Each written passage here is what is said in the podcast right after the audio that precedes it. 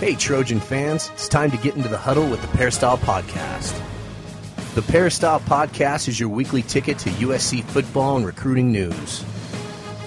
Don't forget, you can download the podcast 24 7 on our website, peristylepodcast.com. And now, here is the host of the Peristyle Podcast, USCFootball.com publisher, Ryan Abraham. Hello, Trojan fans, and welcome to episode number 221 of the Peristyle Podcast. Today is May 14th, 2012. We've got a great show for you this week on the podcast. Coach Harvey Hyde is on secret assignment this week somewhere in Las Vegas, but we're going to have Dan Weber on for an extended period of time this week on the podcast, answering all of your questions about the USC Trojans anything to do with the football team. If you have any questions or comments, we love to hear from you. Email us podcast at uscfootball.com, or if you want to leave a voicemail, we have a few of those to play for you today. You can call 206 888 6755. Please try to leave a brief voicemail, and we'll play it on the podcast, or go to peristylepodcast.com. Click on the left side of the page, and you can leave a voicemail right from your computer. Uh, and like I said, Harvey Hyde on secret assignment. So we got Dan Weber joining us. Dan, what's going on, man? How you doing? Pretty good. Doing uh, doing good. Another uh, weekend full of news. Uh, another week coming up. Looks like it's got a lot of news going on. Uh, hard to, as we've said how many times, uh, if you're involved with USC football, uh, you know you aren't going to be bored. Stuff keeps happening.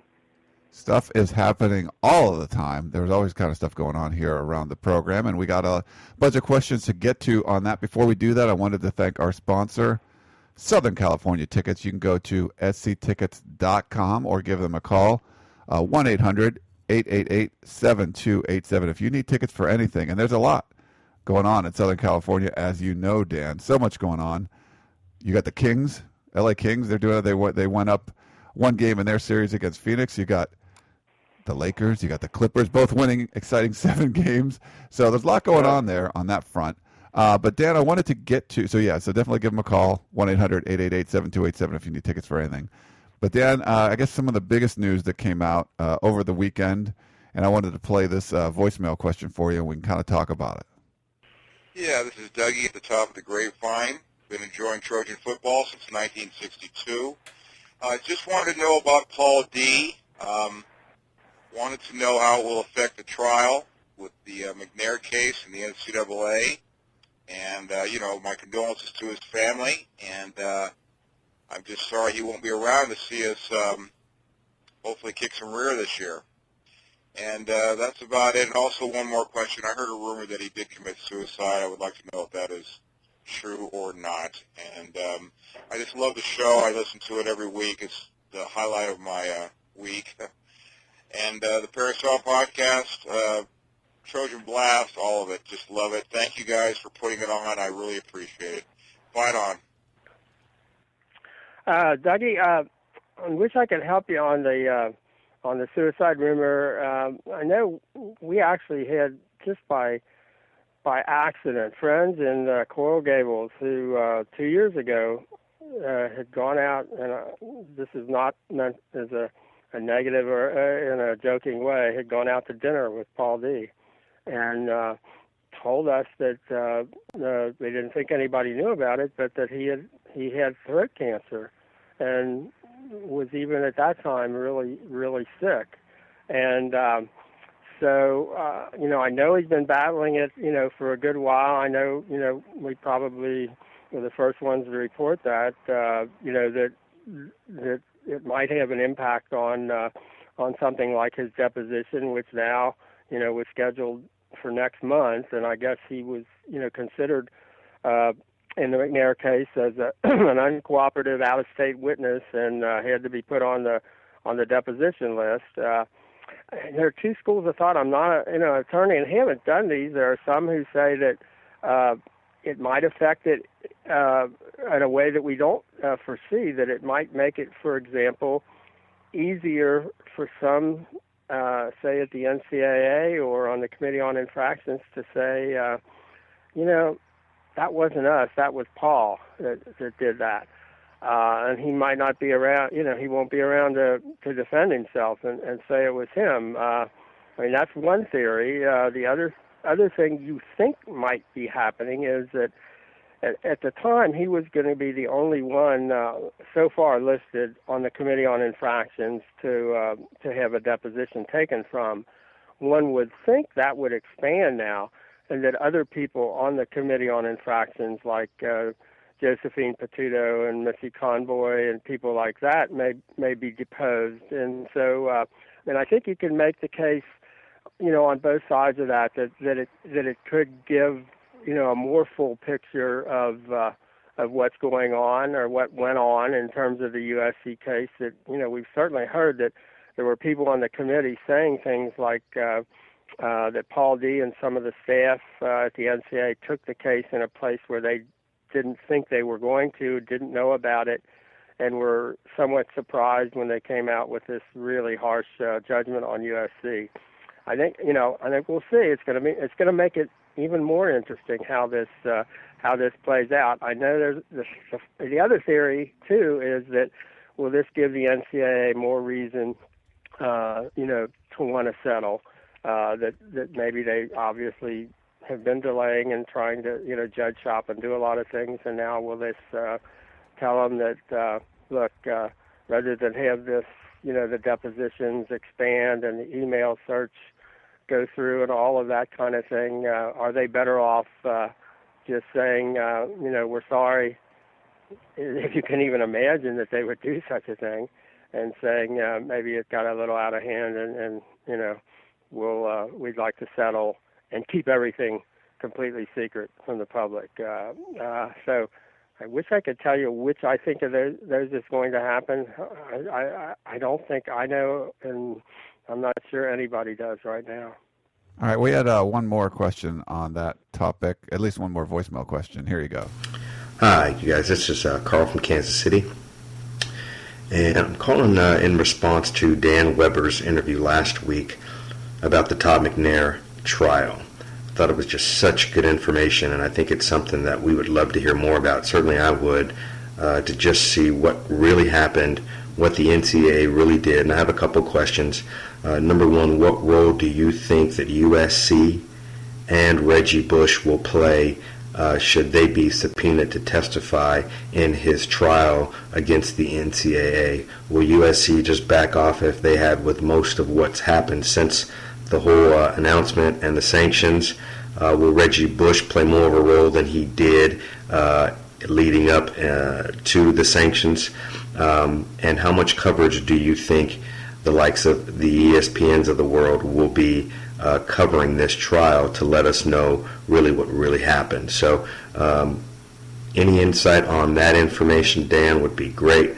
Uh, appreciate you guys and what you do. Fight on, Trojans. Thanks. Bye. Yeah, interesting question from Kansas City. I, I, I promised I'd try to uh, make these short. They're they're good questions, though. Uh, I think the USC one uh, they've really been removed from this. Uh, uh, about as far removed as you could possibly be from this case. Some people are not very happy about that. That's uh, USC's decision. The Reggie Bush question, though, is interesting. Where does he play in to a, uh, a lawsuit by Todd McNair saying basically, uh, you know, what the NCAA did to him was just completely, uh, uh, you know, a completely made up connection and all of that. Uh, no one has thought about. I don't think I've seen that even issue even raised as to the possibility of how Reggie Bush might fit into this case. Uh, I don't know. That's a that's a really good question. As to ESPN's coverage, uh, you you have to remember that they're a visual medium, and you need you know this thing would have to go to trial. There are a lot of people who don't think the NCAA can ever let it go to trial. If it goes to trial in downtown LA, there will be lots of coverage. If it doesn't go to trial, uh, it's so hard uh, for an ESPN, for example, to cover something that's happening behind the scenes. That just isn't how television works. So, uh, so I don't know. If I were the NCAA, I don't think I'd want to let it go to trial. That's another good reason why you would think they wouldn't want it to go to trial.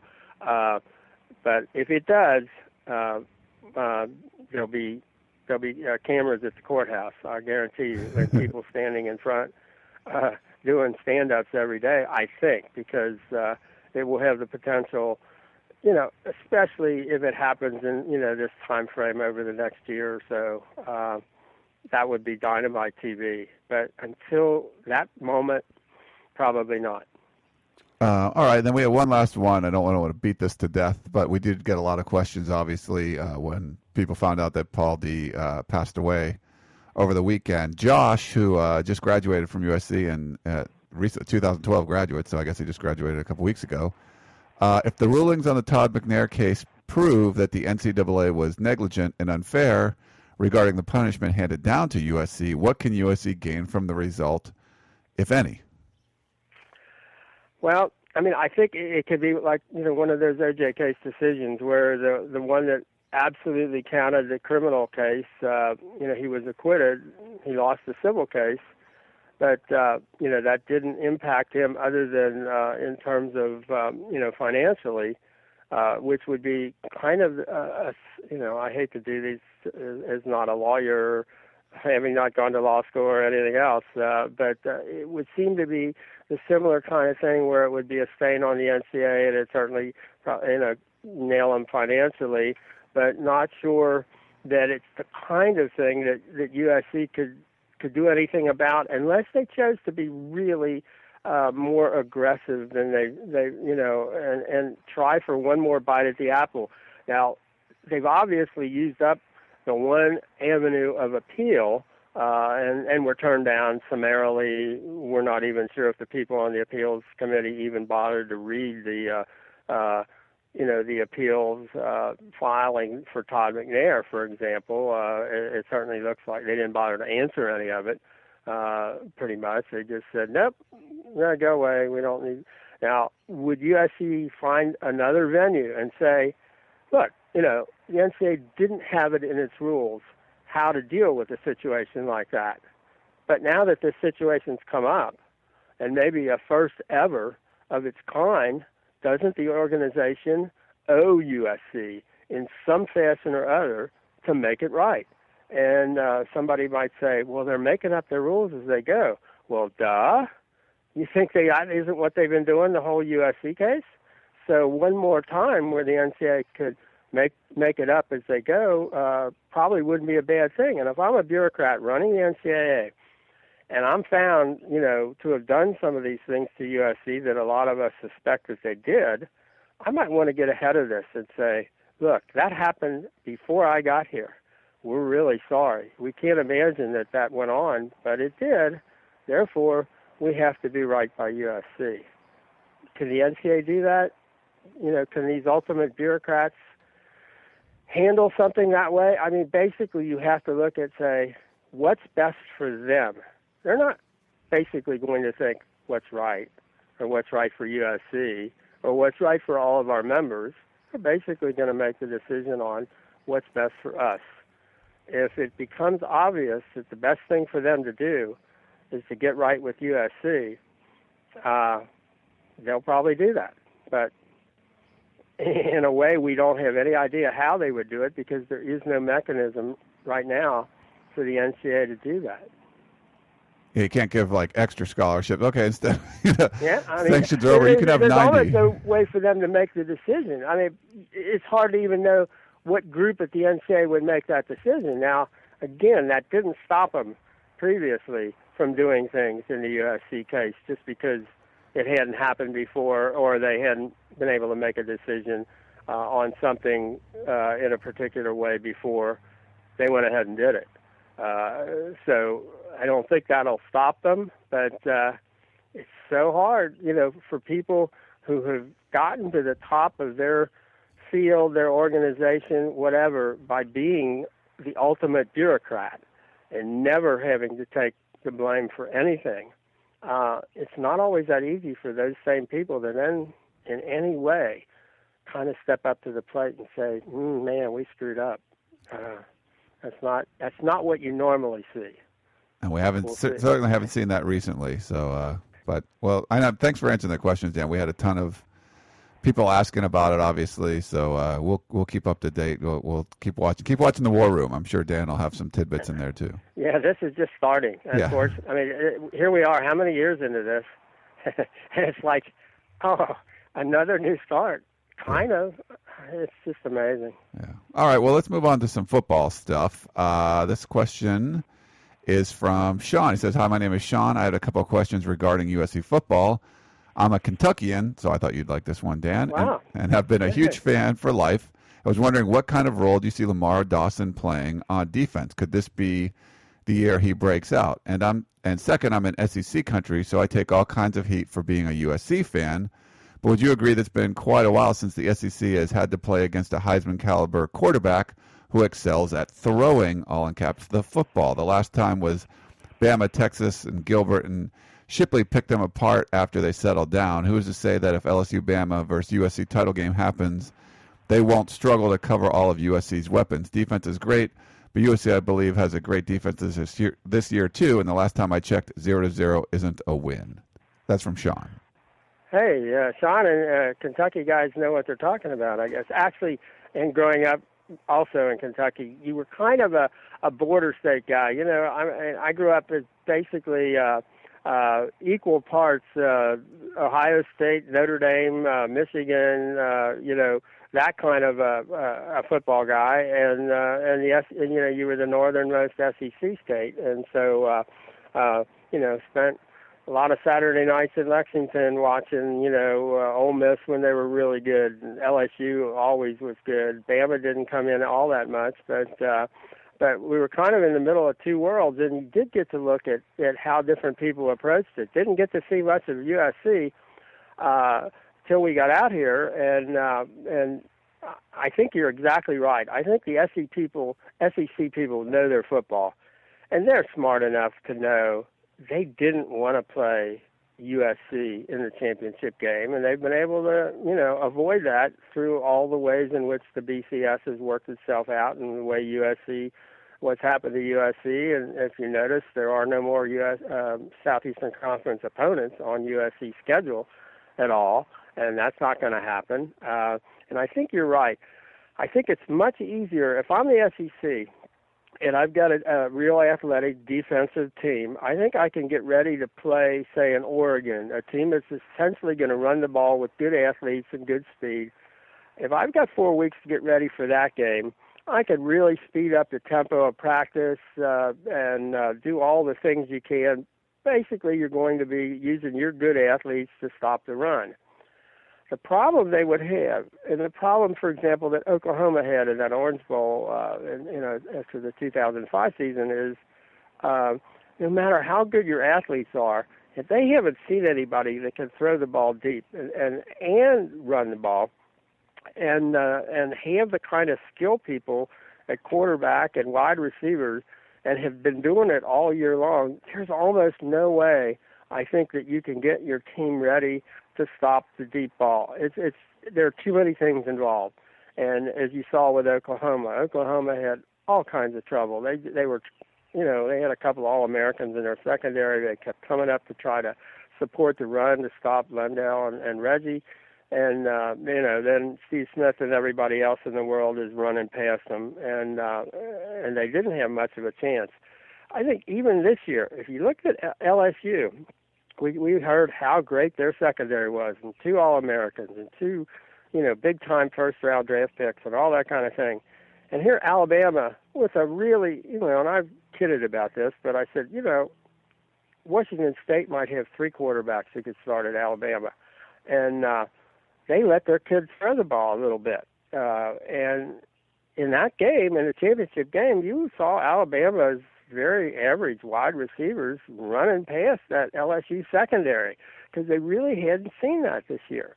So uh, I think a very astute observation. If I'm the SEC, I do not want to play a really good USC team with good athletes on defense and a and a pretty much sophisticated high power offense that, that can throw the ball deep uh, to really good receivers with a you know Heisman uh, caliber quarterback. That's that would be a a nightmare matchup, and and that's of course why people like us want to look at you know first week of January in uh, South Florida and say, what if? What if we, you know, there's a return of Lane Kiffin to the Southeastern Conference and a return of USC to Paul Dee's homeland and all that before uh, before the weekend. People were actually saying, you know, wouldn't it be nice to invite Paul Dee out to practice someday and see what what his uh, handiwork uh, has produced in uh, USC football. But uh, I think uh, good observation. All right. Well, thank you. Uh, I'm glad you like the question from a Kentuckian. Uh, yep. some good stuff. Let's go to Theo. He's like, he says, do you think Zach Banner could steal the right tackle spot from Kevin Graff in the fall? Well, I think it's awfully hard for a, a, a, a first-year offensive lineman, you know, and I would have said that up to the day they inserted Marcus Martin into the starting lineup last year. It's really hard. Uh, and uh, I think, you know, the thing that next year they're going to benefit from is having an all veteran. If you, you know, consider Aundrey Walker, who was certainly in the mix all year long and, uh, you know, in practice all year long and, and you know, got first team reps all year long. Uh, I think you know the veteranness of next year's offensive line is really going to be uh, you know the strong point. You know, you lose a Matt Kalil one year and you lose a Ter- Tyron Smith, uh, you know, great great talents, uh, the first offensive lineman picked in two straight uh, you know NFL drafts.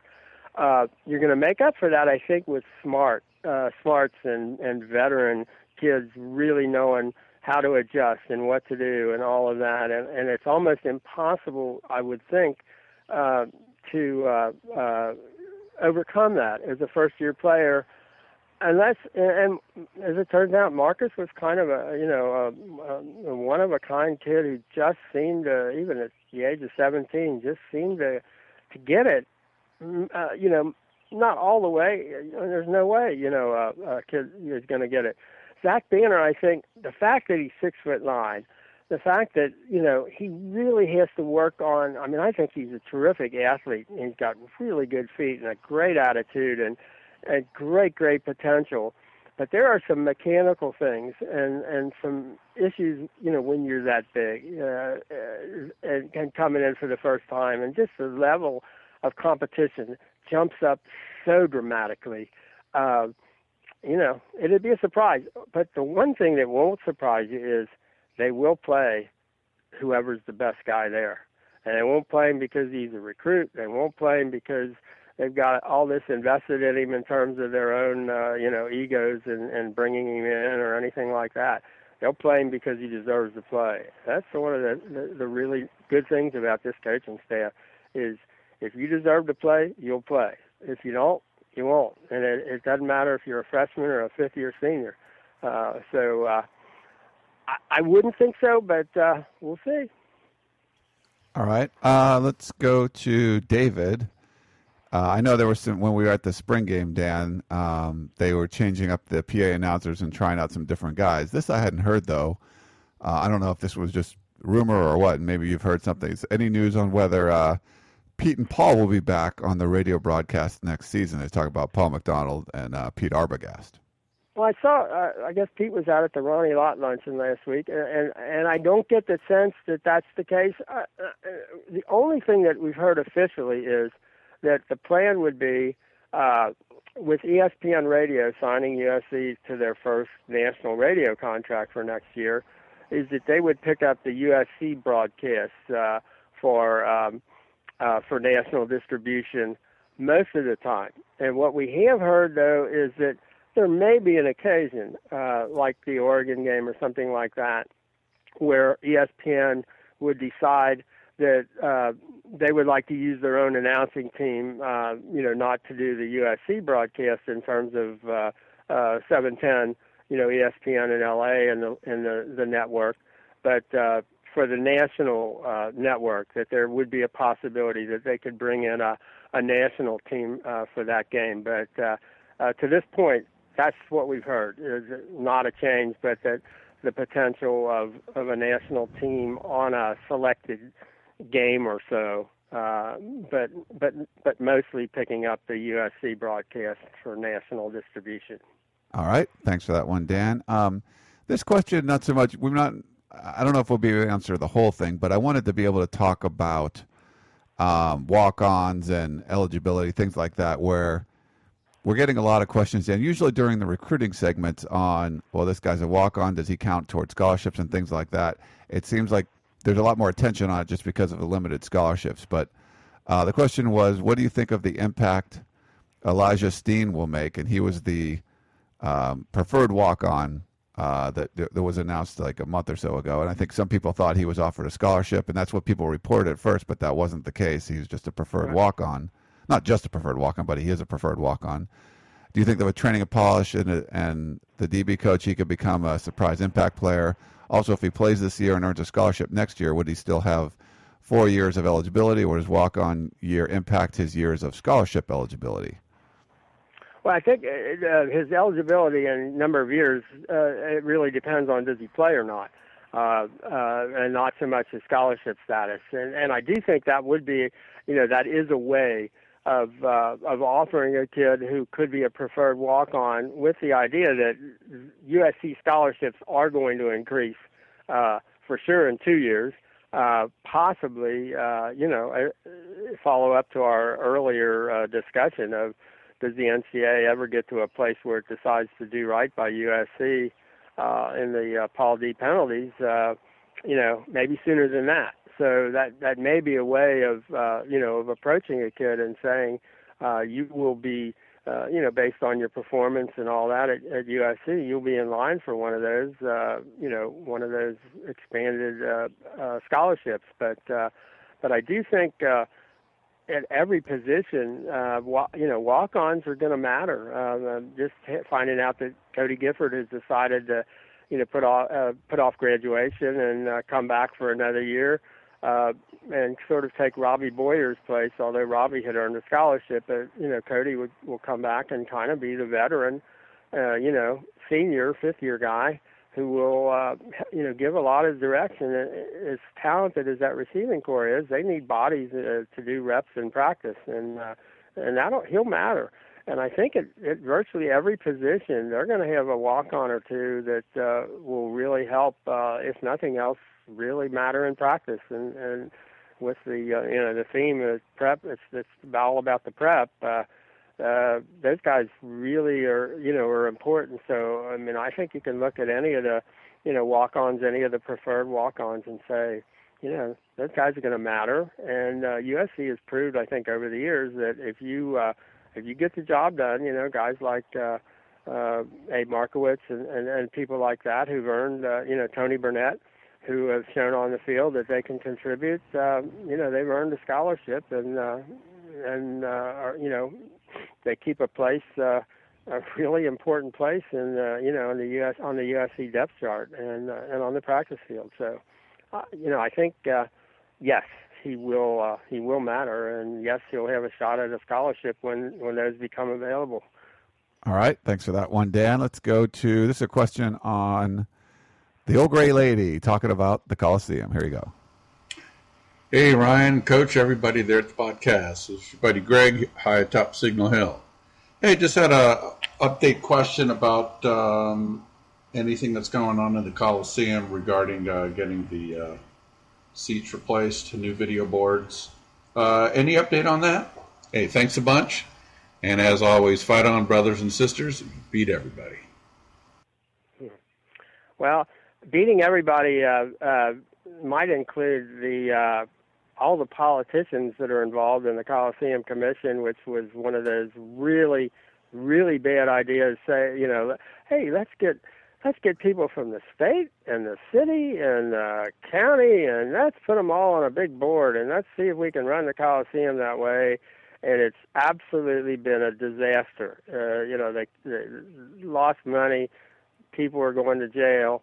Uh, nobody was nobody was on top of anything. I will say this: USC did get a good deal on that video board. Uh, you know, after uh, you know pushing uh, pushing them to the limits on the fact that you've got to start living up to your contract, and uh, you know, or else we'll we'll be glad to you know take it over and, and make it part of the campus, and uh, we'll take care of it the way we take care of the rest of the campus. And the, uh, the politicians said, "Oh no, no, no, we can't do that." why, um, what about our free parking spaces and tickets? You know, oh my gosh, and uh, you know, I won't, won't get my name in the paper.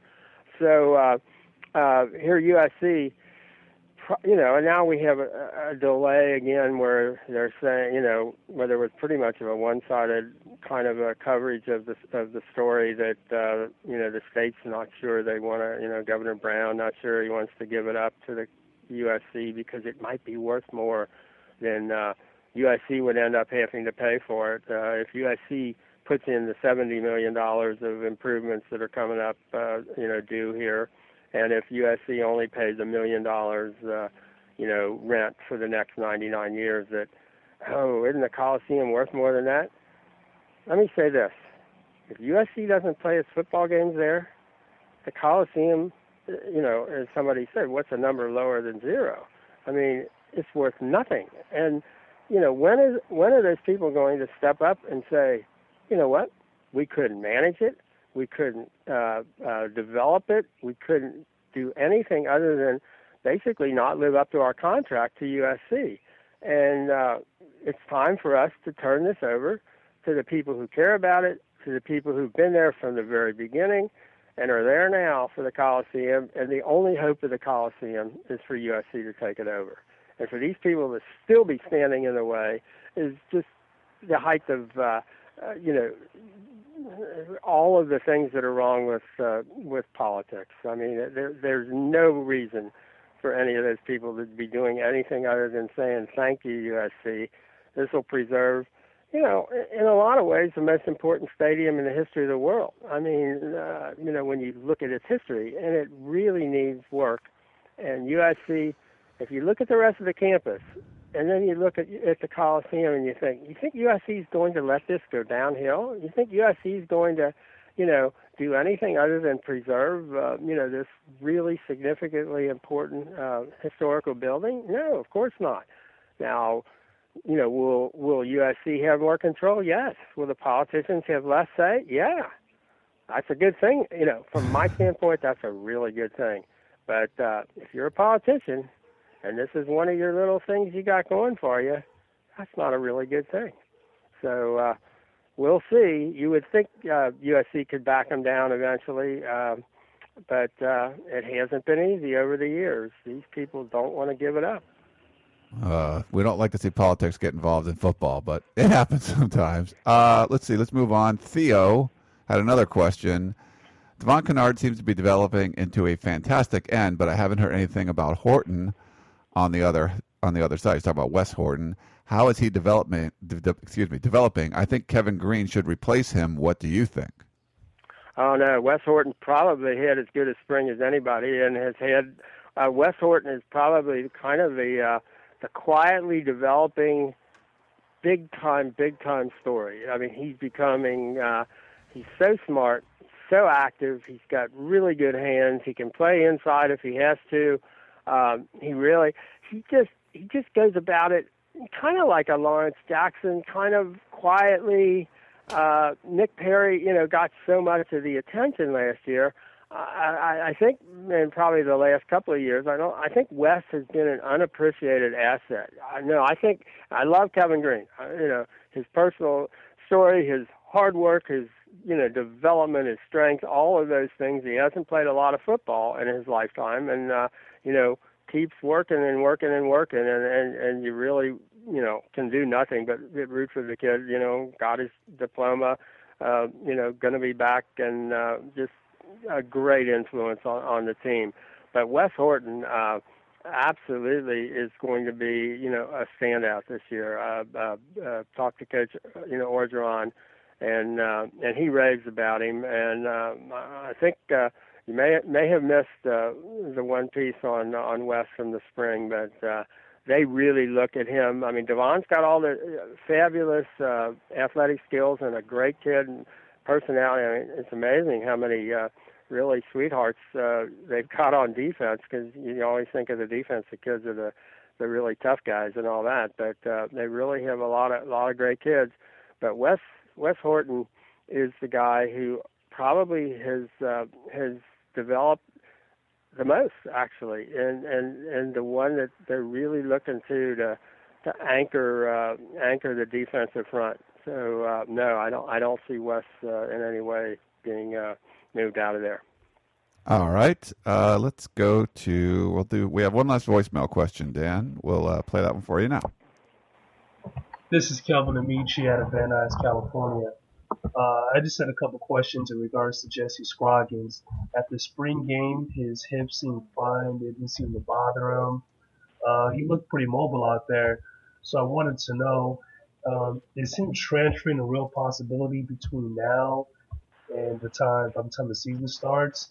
Or do you see him staying at USC and working out his academic issues and competing for that number two spot behind Matt Barkley? Once again, this is Calvin Amici. Fight on. Well, uh, that's a good point in terms of. I think you know today's one of the days we got to really find out. Uh, as as Lane said, and I and I really you know believe this. Uh, as he said at the end of the spring, there's no sense in thinking about where he is on the depth chart or where he could be until we see where exactly he is academically. And uh, you know, reading between the lines, uh, uh, as Lane talked about it, and as we heard from you know some people close to you know Jesse. I mean, it, it, for a time there, it looked like he wasn't going to be back for the second semester, and uh, there was you know kind of a, uh, a rethinking of where he was academically that, that seemed to allow him to be back and uh, you know with a resolve that you know he was going to square away his all his academic stuff, which put him further back uh, as well as an injury. Uh, put him he had a you know kind of a hip injury from stepping a stepping uh, you know a bad step he took on the field, and that, that at first we thought it, it hurt he hurt his foot, and then it turned out he kind of twisted his hip, so he had a double whammy this spring. So didn't get much done at all this spring.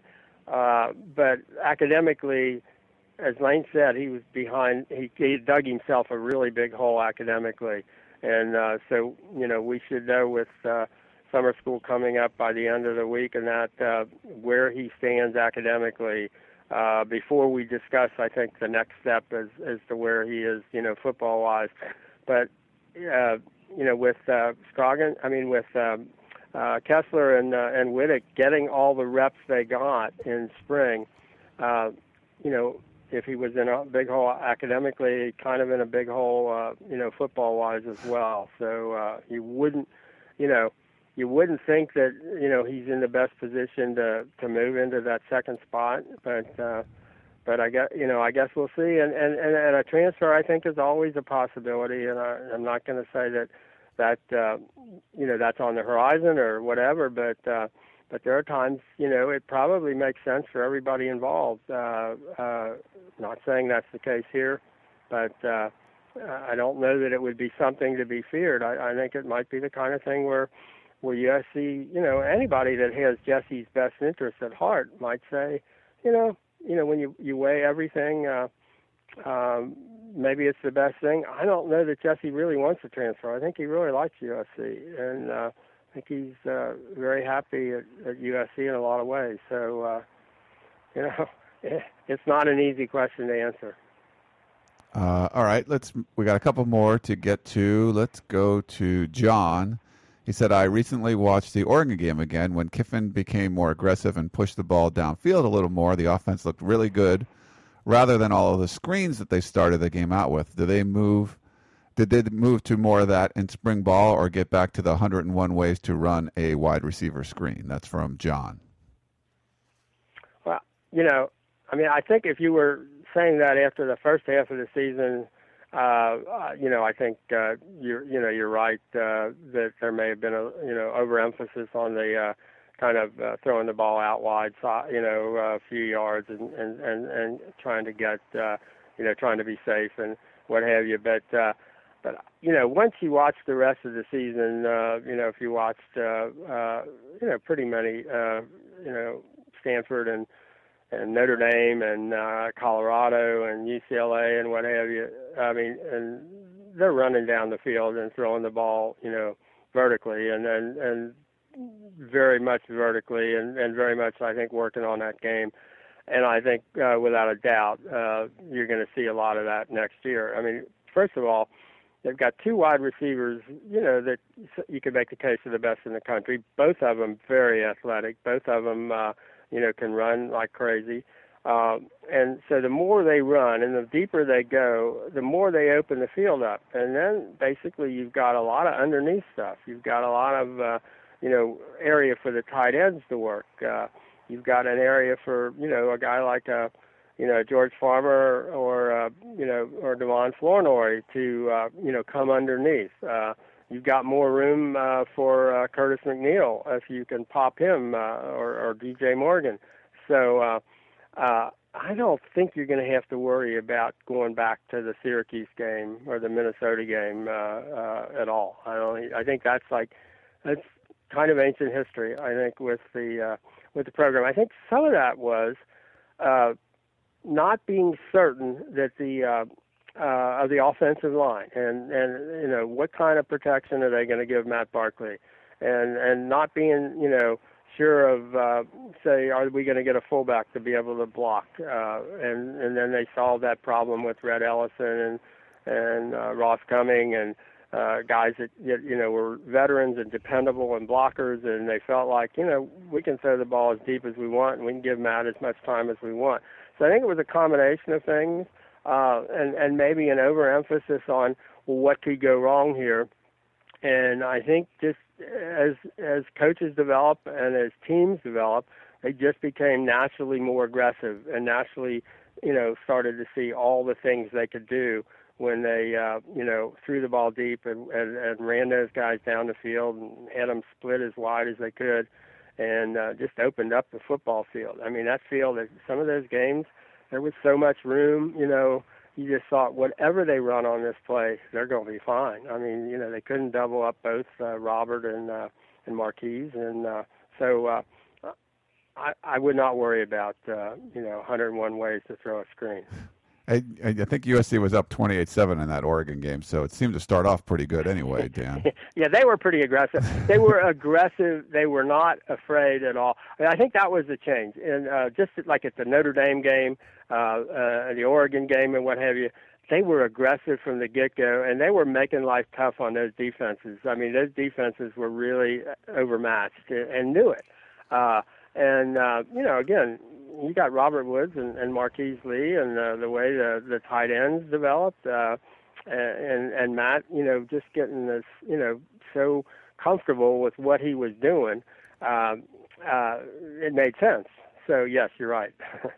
Uh, they, okay. were, they were they took it to Oregon pretty good. I think that shocked Oregon as much as the fact that USC was able to run with Oregon's speed on defense uh, but the the fact that USC just took it to them uh, offensively with the aggressiveness that they did, so uh, uh, I think that was one of the secrets uh, of the second half of the season, is that USC decided we're going to be aggressive, we're going to take the game over, uh, and uh, we're going to dictate how this game is played. Uh, here's an interesting one, Dan. What do you think about switching Farmer, George Farmer, from receiver to corner? He's thick bodied, faster than most receivers, and when healthy, he has a knack for finding the ball. He wants to be a receiver because it allows him to make plays. What could be better than taking a play away from another team and returning it for points? Plus, he can cover DeAnthony Thomas. What do you think about that? Okay. See, I don't see George George's skill set that way. Uh, uh, I think when you look at, at corners, you really see guys with uh, you know extremely quick feet. And George has fast feet. He has powerful feet. He doesn't have quick feet exactly. Uh, and so you're asking a guy, you know, I think, you know, George is a, uh, you know, a power uh, sprinter. And there are some, you know, tremendous uh, advantages to being a power sprinter. But I'm not sure playing defense is one of those things. I think I think it's much easier for a guy like that to be an offensive player when you know uh, what the pattern you're you're, you're going to run and you know where you're going and and watching him in the spring before he uh, pulled that hamstring, there, it was a lot of progress in terms of his route running and planting his feet and uh, and doing all that. But he doesn't he doesn't have the kind of now like if you said Robert Woods could do that, I'd say absolutely.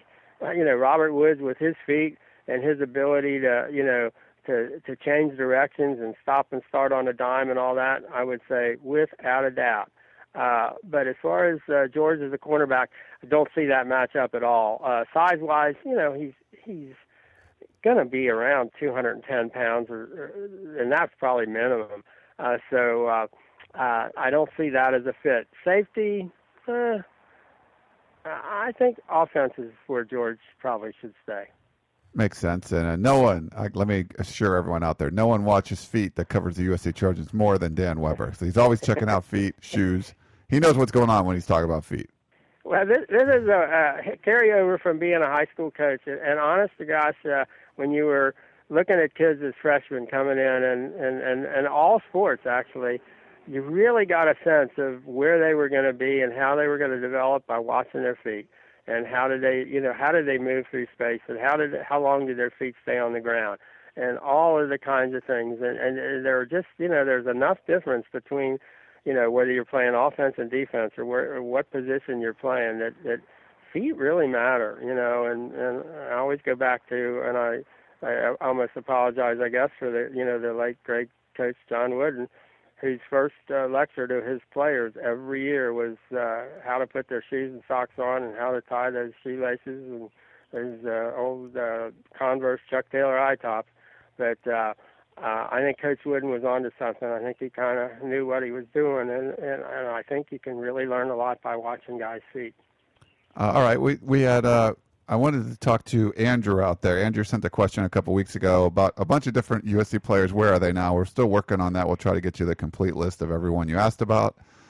Uh, but we did we did catch up with a couple guys. I met with Brad Otton uh, at the Settebello uh, Pizzeria in Pasadena. He's opened three of them, one in uh, Vegas and Salt Lake City, and they're opening another one as well.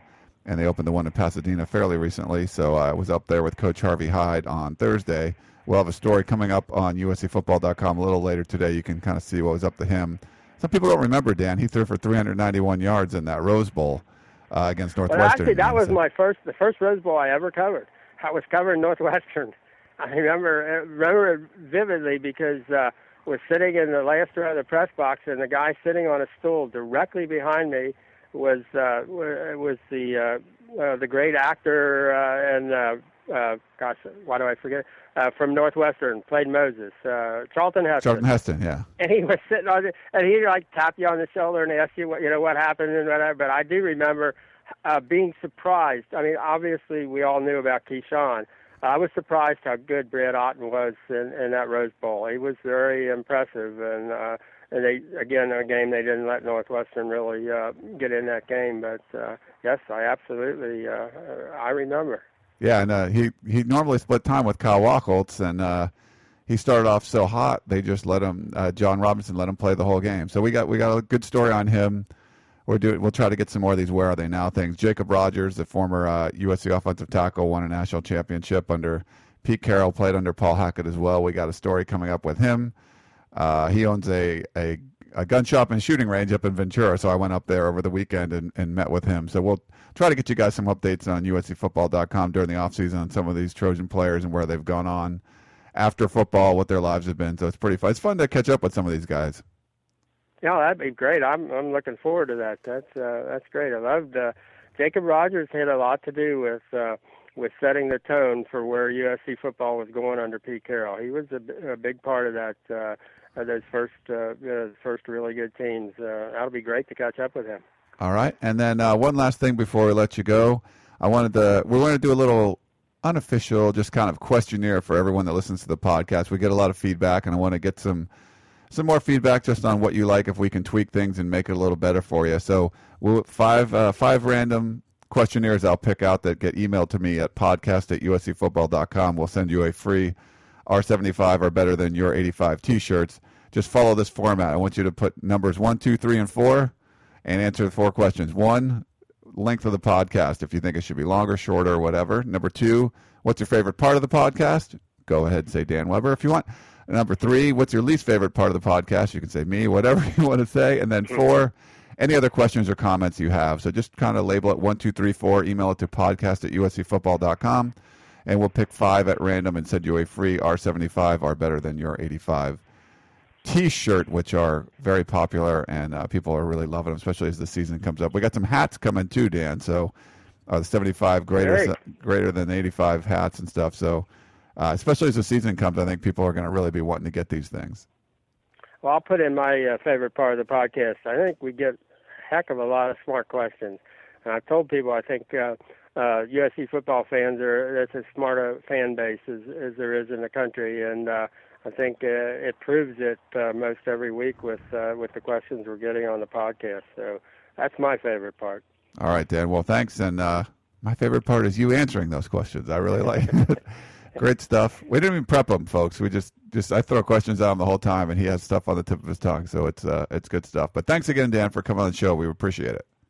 Enjoyed it very much, Ryan. Thanks a lot. All right, and everyone else, thank you very much for tuning into the Peristyle podcast. We will have a Trojan Blast co- podcast coming up uh, tomorrow on Tuesday. So we'll have Gerard Martinez on there. You can send in your questionnaires about the podcast one, two, three, and four. We appreciate that. We appreciate you listening to the Peristyle podcast. Thanks again, and we'll talk to you all next week.